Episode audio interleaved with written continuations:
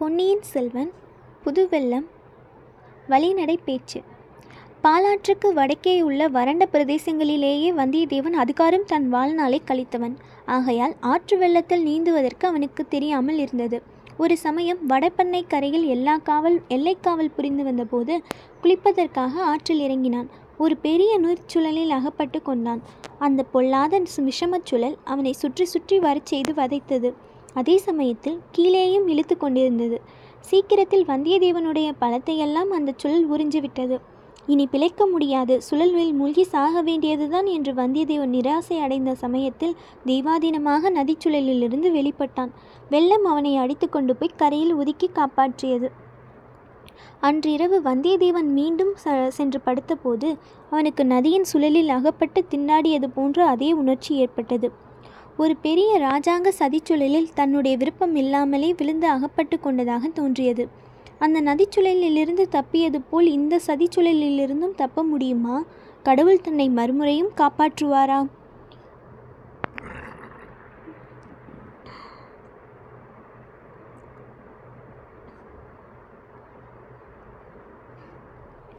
அன்று அவன் கடம்பூர் மாளிகையில் நடந்த நள்ளிரவு கூட்டத்திலிருந்து அறிந்து கொண்ட விஷயங்கள் அவனை திக்குமுக்காடச் செய்துவிட்டன. சோழமகா சாம்ராஜ்யத்துக்கு வெளிப்பகைவர்களால் ஏற்பட்டிருந்த தொல்லைகள் நீங்கி சில வருஷங்கள் தான் ஆகியிருந்தன. இளவரசர் ஆதித்த கரிகாலர் மகாவீரர் போர்க்கலையில் நிபுணர் ராஜதந்திரத்தில் சாணக்கியர் தம்முடைய அறிவாற்றல்களையும் சோழ நாட்டு படைகளின் போர்த்திறனையும் பூரணமாக பயன்படுத்தி இரட்டை மண்டலத்து கிருஷ்ண மன்னனின் ஆதிக்கத்தை தொண்டை மண்டலத்திலிருந்து அடியோடு தொலைத்தார். வெளிப்பகை ஒருவாறு ஒளிந்தது. இந்த நிலைமையில் உட்கலகமும் சதியும் தலை தூக்க ஆரம்பித்திருக்கின்றன. வெளிப்பகையை காட்டிலும் அபாயகரமான இந்த உட்பகையின் விளைவு என்ன ஆகும்? சோழ நாட்டின் புகழ்பெற்ற வீரர்களும் அமைச்சர்களும் தலைவர்களும் அதிகாரிகளும் அல்லவா இந்த பயங்கரமான முயற்சியில் ஈடுபட்டிருக்கிறார்கள்? பழுவேட்டரையரும் அவருடைய சகோதரரும் எப்பேற்பட்டவர்கள்? அவர்களுடைய சக்தி என்ன? செல்வாக்கு என்ன? இங்கே இன்று கூடியிருந்த மற்றவர்கள்தான் எவ்வளவு பெயரும் புகழும் செல்வாக்கும் பராக்கிரமும் வாய்ந்தவர்கள்? இத்தகைய கூட்டம் இதுதான் முதற் கூட்டமாய் இருக்குமா? பழுவேட்டரையர் மூடு பல்லக்கில் மதுராந்தகரை வைத்து இவ்விதம் இன்னும் எத்தனை இடங்களுக்கு கொண்டு போயிருக்கிறாரோ? அடடா! முதிய வயதில் ஒரு இளம்பெண்ணை மணந்து கொண்டது இவருக்கு இந்த சதிகார முயற்சிக்கு எவ்வளவு சாதகமாக போய்விட்டது? சோழ சிம்மாசனத்துக்கு உரியவர் இளவரசர் ஆதித்த கரிகாலர் தான் என்பது பற்றி இன்று வரை வந்தியத்தேவனுடைய மனதில் எவ்வித சந்தேகமும் உதிக்கவில்லை. போட்டி ஒன்று ஏற்படக்கூடும் என்று அவன் கனவிலும் கருதவில்லை. கண்டராதித்தனுடைய புதல்வர் மதுராந்தகரை பற்றி அவன் கேள்விப்பட்டதுண்டு. தந்தையைப் போலவே புதல்வரும் சிவபக்தி செல்வர் என்று அறிந்ததுண்டு. ஆனால் அவர் ராஜ்யத்துக்கு உரிமையுள்ளவர் என்றோ அதற்காக போட்டியிடக்கூடியவர் என்றோ கேள்விப்பட்டதில்லை. அந்த எண்ணமே அவனுடைய மனதில் அதுவரையில் தோன்றியதில்லை. ஆனால் நியாய அநியாயங்கள் எப்படி? பட்டத்துக்கு உரியவர் உண்மையிலே யார்? ஆதித்த கரிகாலரா? மதுராந்தகரா? யோசிக்க யோசிக்க இரு தரப்பிலும் நியாயம் இருப்பதாகவே தோன்றியது. போட்டி என்று உண்மையில் ஏற்பட்டால் இவர்களில் யார் வெற்றி பெறுவார்கள்? தன்னுடைய கடமை என்ன? ஆஹா என்னென்னவோ மனக்கோட்டை கட்டிக்கொண்டு காஞ்சியிலிருந்து இந்த யாத்திரை கிளம்பினோமே! பட்டத்து இளவரசர் ஆதித்த கரிகாலருக்கு உகந்தபடி நடந்து கொண்டு சோழ பேரரசில் பெரிய பதவிகளை அடையலாம் என்று ஆசைப்பட்டோமே. காலாகாலத்தில் வானர் குலத்தின் பூர்வீக ராஜ்யத்தை கூட திரும்ப பெறலாம் என்று நினைத்தோமே. இதற்கெல்லாம் சாதனமாக எந்த புளியங்கொம்பை பிடித்தோமோ அதுவே முறிந்துவிடும் போல் இருக்கிறதே இத்தகைய சிந்தனைகளினால் வந்தியத்தேவன் இரண்டாம் முறை வந்து படுத்த பிறகு வெகு நேரம் தூக்கம் பிடிக்காமல் திண்டாடினான். கடைசியாக இரவு நாலாம் ஜாமத்தில் கிழக்கு வெளுக்கும் நேரத்தில் அவனுக்கு ஒருவாறு தூக்கம் வந்தது. மறுநாள் காலையில் உதய சூரியனுடைய செங்கிரணங்கள் சுளீரென்று அவன் பேரில் பட்டபோது கூட வந்தியத்தேவன் எழுந்திருக்கவில்லை. கந்தமாறன் வந்து தட்டி எழுப்பிய போதுதான் தூக்கி வாரி போட்டுக்கொண்டு எழுந்தான். ராத்திரி நன்றாய் தூக்கம் வந்ததா? என்று கந்தமாறன் விருந்தினரை உபசரிக்கும் முறைப்படி கேட்டான். பிறகு அவனாகவே மற்ற விருந்தினரெல்லாம் தூங்க சென்ற பிறகு நான் இங்கு வந்து பார்த்தேன். நீ நன்றாய் கும்பகர்ண சேவை செய்து கொண்டிருந்தாய் என்று சொன்னான்.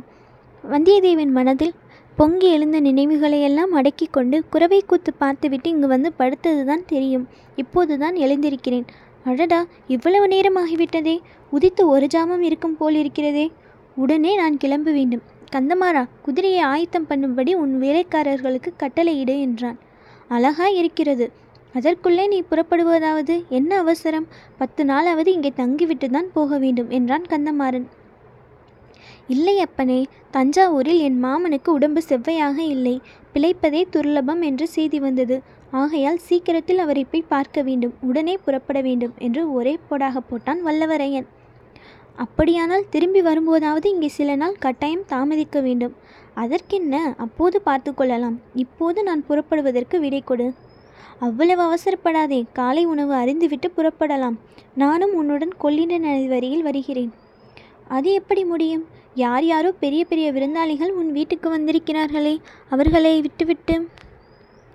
உன்னை விட பெரிய விருந்தாளி எனக்கு யாரும் இல்லை என்று கூறிய கந்தமாரவேல் சட்டென்று நிறுத்தி கொண்டான். வந்தவர்கள் பெரிய விருந்தாளிகள்தான் ஆனால் அவர்களை கவனித்துக்கொள்ள என் தந்தை இருக்கிறார். அரண்மனை அதிகாரிகளும் இருக்கிறார்கள். உன்னோடு நேற்று ராத்திரி கூட நான் அதிக நேரம் பேசவில்லை. வழிநடையிலாவது சிறிது நேரம் உன்னோடு சல்லாபம் செய்தால்தான் என் மனம் நிம்மதியடையும் அவசியம் கொள்ளிடைக்கரை வரையில் வந்தே தீருவேன் என்றான். எனக்கு ஆட்சேபம் ஒன்றுமில்லை. உன் இஷ்டம் உன் சௌகரியம் என்றான் வந்தியத்தேவன். ஒரு நாளிகை நேரத்துக்குப் பிறகு இரு நண்பர்களும் இரு குதிரைகளில் ஏறி சம்புவரையர் மாளிகையிலிருந்து புறப்பட்டுச் சென்றார்கள். குதிரைகள் மெதுவாகவே சென்றன. பிரயாணம் இன்பகரமாய் இருந்தது. மேலக்காற்ற சாலை புழுதியை வாரி அடிக்கடி அவர்கள் மேல் இறைத்ததை கூட அந்த நண்பர்கள் பொருட்படுத்தவில்லை. பழைய ஞாபகங்களை பற்றிய பேச்சில் அவ்வளவாக மனத்தை பறிக்கொடுத்திருந்தார்கள் சிறிது நேரத்துக்கெல்லாம் வந்தியத்தேவன் கூறினான் கந்தமாரா உன் வீட்டில் ஒரே ஒரு இரவு தான் தங்கினாலும் அது எனக்கு எவ்வளவோ பயனுள்ளதாக இருந்தது. ஆனால் ஒரே ஒரு ஏமாற்றம். உன் சகோதரியை பற்றி வடபெண்ணை நதிக்கரையில் என்னவெல்லாமோ வர்ணனை செய்து கொண்டிருந்தாய். அவளை நன்றாய் பார்க்க கூட முடியவில்லை. உன் அன்னைக்கு பின்னால் ஒளிந்து கொண்டு அவள் எட்டி பார்த்தபோது அவள் முகத்தில் எட்டில் ஒரு பங்குதான் தெரிந்தது. நாணமும் மடமும் பெண்களுக்கு இருக்க வேண்டியதை விட உன் தங்கையிடம் சற்று அதிகமாகவே இருக்கிறது. கந்தமாறனுடைய வாயும் உதடுகளும் ஏதோ சொல்வதற்கு துடித்தன. ஆனால் வார்த்தை ஒன்றும் உருவாகி வரவில்லை. ஆயினும் பாதகமில்லை. நீதான் நான் திரும்பி வரும்போது சில நாள் உன் வீட்டில் தங்க வேண்டும் என்று சொல்கிறாயே. அப்போது பார்த்து பேசிக்கொண்டால் போகிறது. அதற்குள் உன் தங்கையின் கூச்சமும் கொஞ்சம் நீங்கிவிடலாம் அல்லவா? கந்தமாறா உன் சகோதரியின் பெயர் என்னவென்று சொன்னாய்? மணிமேகலை அடடா என்ன இனிமையான பெயர். பெயரைப் போலவே அழகும் குணமும் இருந்துவிட்டாள் கந்தமாறன் குறுக்கிட்டு நண்பா உன்னை ஒன்று வேண்டி கேட்டுக்கொள்கிறேன். என் தங்கையை நீ மறந்துவிடு. அவளை பற்றி நான் சொன்னதையெல்லாம் மறந்துவிடு. அவள் பேச்சையே எடுக்காதே என்றான். இது என்ன கந்தமாறா? ஒரே தலைகீழ் மாறுதலாக இருக்கிறதே. நேற்று இரவு கூட உன் வீட்டுக்கு நான் மருமகனாக வரப்போவதை பற்றி ஜாடையாக சொன்னாயே. அவ்விதம் நான் சொன்னது உண்மைதான். ஆனால் பிறகு வேறு நிலைமை ஏற்பட்டுவிட்டது என் பெற்றோர்கள் வேறு இடத்தில் என் சகோதரியை கல்யாணம் செய்து கொடுக்க முடிவு செய்து விட்டார்கள். மணிமேகலையும் அதற்கு சம்மதித்து விட்டாள். வந்தியத்தேவன் மனதிற்குள் மணிமேகலை வாழ்க என்று சொல்லிக்கொண்டான் மணிமேகலையை யாருக்கு கொடுக்க நிச்சயித்திருப்பார்கள் என்று ஊகிப்பதிலும் அவனுக்கு கஷ்டம் ஏற்படவில்லை. மூடு பல்லக்கிலிருந்து வெளிப்பட்ட இளவரசர் மதுராந்தகருக்குத்தான் நிச்சயித்திருப்பார்கள். மதுராந்தகருடைய கட்சிக்கு பலம் தேட இப்படியெல்லாம் உறவுகளையும் ஏற்படுத்துகிறார்களாக்கும். பழுவேட்டையர் ப பொல்லாத கெட்டிக்காரர்தான். ஆஹா நேற்று ராத்திரி வந்திருந்த பணக்கார விருந்தாளிகளில் ஒருவரை மாப்பிள்ளையாக்க திட்டம் செய்தீர்களாக்கும். கந்தமாறா இதில் எனக்கு வியப்பும் இல்லை ஏமாற்றமும் இல்லை. ஒரு மாதிரி நான் எதிர்பார்த்ததுதான். எதிர்பார்த்தாயா? அது எப்படி? என்னைப் போல் ஏழை அனாதைக்கு யார் பெண்ணை கொடுப்பார்கள்? ஊரும் வீடும் இல்லாதவனை எந்த பெண் மணந்து கொள்ள இணங்குவாள்? எப்போதோ என் குலத்தைச் சேர்ந்த முன்னோர்கள் அரசு செலுத்தினார்கள் என்றால் அது இப்போது என்னத்துக்காகும்? நண்பா போதும் நிறுத்து. என்னை பற்றியும் என் குடும்பத்தை பற்றியும் அவ்வளவு கேவலப்படுத்தாதே. நீ சொல்வது ஒன்றும் காரணமில்லை. வேறு முக முக்கியமான காரணம் இருக்கிறது. அதை அறிந்தால் நீயே ஒப்புக்கொள்வாய். ஆனால் அதை நான் இப்போது வெளிப்படுத்துவதற்கில்லை. சமயம் வரும்போது நீயே தெரிந்து கொள்வாய் கந்தமாரா இது என்ன ஒரே மர்மமாகவே இன்றைக்கு நீ பேசிக்கொண்டு வருகிறாயே? அதற்காக என்னை மன்னித்துவிடு உன்னிடம் கூட நான் மனம் விட்டு பேச முடியாதபடி அப்படி ஒரு பெரிய காரியம்தான். எது எப்படியானாலும் நம்முடைய சிநேகத்துக்கு எவ்வித பங்கமும் வராது என்பதை நம்பு. விஷயம் வெளியாக வேண்டிய சமயம் வரும்போது ஓட்டமாக ஓடி வந்து உன்னிடம்தான் முதலில் சொல்வேன். அதுவரையில் என்னிடம் நம்பிக்கை வைத்திரு. உன்னை நான் ஒரு நாளும் கைவிட மாட்டேன். என்னை நம்பு. இந்த வாக்குறுதிக்காக ரொம்ப வந்தனம். ஆனால் என்னை கைவிடும்படியான நிலைமை என்ன என்பதுதான் தெரியவில்லை. அப்படி நான் இன்னொருவரை நம்பி பிழைக்கிறவனும் அல்ல கந்தமாரா என்னுடைய உடைவாளையும் கைவேலையுமே நான் நம்பி இருப்பவன். அந்த உடைவாளையும் வேலையும் உபயோகிக்க வேண்டிய சந்தர்ப்பம் சீக்கிரத்தில் வரலாம். அப்போது நாம் இருவரும் ஒரே கட்சியில் நின்று தோளோடு தொழில் சேர்ந்து போரிடுவோம். அதனால் உன்னுடைய நோக்கமும் கைகூடும். இது என்ன? ஏதாவது யுத்தம் சீக்கிரம் வரும் என்று எதிர்பார்க்கிறாயா? அல்லது ஈழ நாட்டில் நடக்கும் யுத்தத்துக்கு போகும் உத்தேசம் உனக்கு உண்டா? ஈழத்துக்கா? ஈழத்தில் நடக்கும் அழகான யுத்தத்தை பற்றி கேட்டால் நீ ஆச்சரியப்பட்டு போவாய். ஈழத்தில் உள்ள நம் வீரர்களுக்காக சோழ நாட்டிலிருந்து அரிசியும் மற்ற உணவுப் பொருட்களும் போக வேண்டுமாம். வெட்கக்கேடு. நான் சொல்வது வேறு விஷயம். கொஞ்சம் பொறுமையாயிரு. சமயம் வரும்போது சொல்லுகிறேன். தயவு செய்து இப்போது என் வாயை பிடுங்காதே. சரி சரி உனக்கு விருப்பமில்லை என்றால் ஒன்றும் சொல்ல வேண்டாம். வாயை கூட திறக்க வேண்டாம். அதோ கொள்ளிடமும் தெரிகிறது என்றான் வந்தியத்தேவன். உண்மையில் சற்று தூரத்தில் கொள்ளிட பெருநதியின் வெள்ளம் தெரிந்தது. சில நிமிஷ நேரத்தில் நண்பர்கள் நதிக்கரையை அடைந்தார்கள். ஆடி புதுப்பிரவாகம் அந்த மாநதியில் கரை புரண்டு சென்றது. மறுகரை வெகு தூரத்தில் இருப்பதாக தோன்றியது. மரக்கரியிலே உள்ள மரங்கள் சிறிய செடிகளைப் போல் இருந்தன. செக்கச் சிவந்த பெருநீர் வெள்ளம் சுழிகளும் சுழல்களுமாக வட்ட வடிவ கோலங்கள் போட்டுக்கொண்டு கொம்மாலம் அடித்துக்கொண்டு கரையை உடைக்க பிரயத்தனம் செய்து கொண்டு ஹோ என்று இறைந்து கொண்டு கீழ்க்கடலை நோக்கி அடித்து மோதிக்கொண்டு விரைந்து சென்ற காட்சியை வந்தியத்தேவன் பார்த்து பிரமித்து நின்றான். தோணித்துறையில் ஓடம் ஒன்று நின்றது. ஓடம் தள்ளுவோர் இருவர் கையில் நீண்ட கோள்களுடன் ஆயத்தமாய் இருந்தார்கள். படகில் ஒரு மனிதர் ஏற்கனவே ஏறியிருந்தார். அவரை பார்த்தால் பெரிய சிவபக்தி சிகாமணி என்று தோண்டியது என்று தோன்றியது.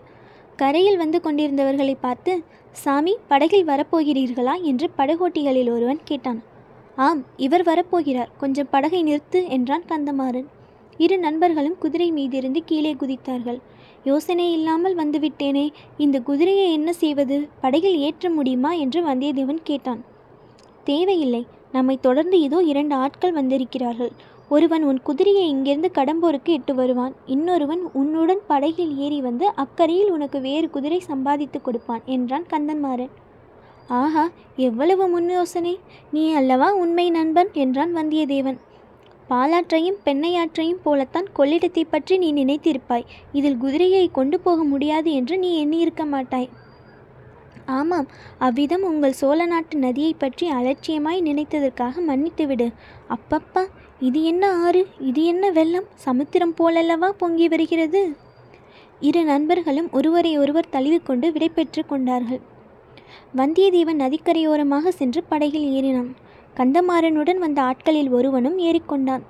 படகு புறப்படுவதற்கு சித்தமாயிருந்தது. ஓடக்காரர்கள் கோல் போட ஆரம்பித்தார்கள். திடீரென்று கொஞ்ச தூரத்தில் இருந்து நிறுத்து நிறுத்து படகை நிறுத்து என்று ஒரு குரல் கேட்டது. ஓடக்காரர்கள் கோல் போடாமல் கொஞ்சம் தயங்கி நின்றார்கள். கூவிக்கொண்டு ஓடி வந்தவன் அதிவிரைவில் கரைக்கரிகள் வந்து சேர்ந்தான். முதற் பார்வையிலேயே அவன் யார் என்பது வந்தியத்தேவனுக்கு தெரிந்து போயிற்று. அவன் ஆழ்வார்க்கடியான் நம்பிதான். வருகிறவர் வைஷ்ணவர் என்பதை அறிந்ததும் படகில் இருந்த சைவர் விடு படகை விடு அந்த பாஷாண்டியுடன் நான் படகில் வரமாட்டேன் அவன் அடுத்த படகில் வரட்டும் என்றார். ஆனால் வந்தியத்தேவன் ஓடக்காரர்களை பார்த்து கொஞ்சம் பொறுங்கள் அவரும் வரட்டும் படகில் நிறைய இடம் இருக்கிறதே ஏற்றிக்கொண்டு போகலாம் என்றான். ஆழ்வார்க்கடியானிடமிருந்து நேற்றிரவு நிகழ்ச்சிகளைப் பற்றி பல விஷயங்களை கேட்டு தெரிந்து கொள்ள வந்தியத்தேவன் விரும்பினான்.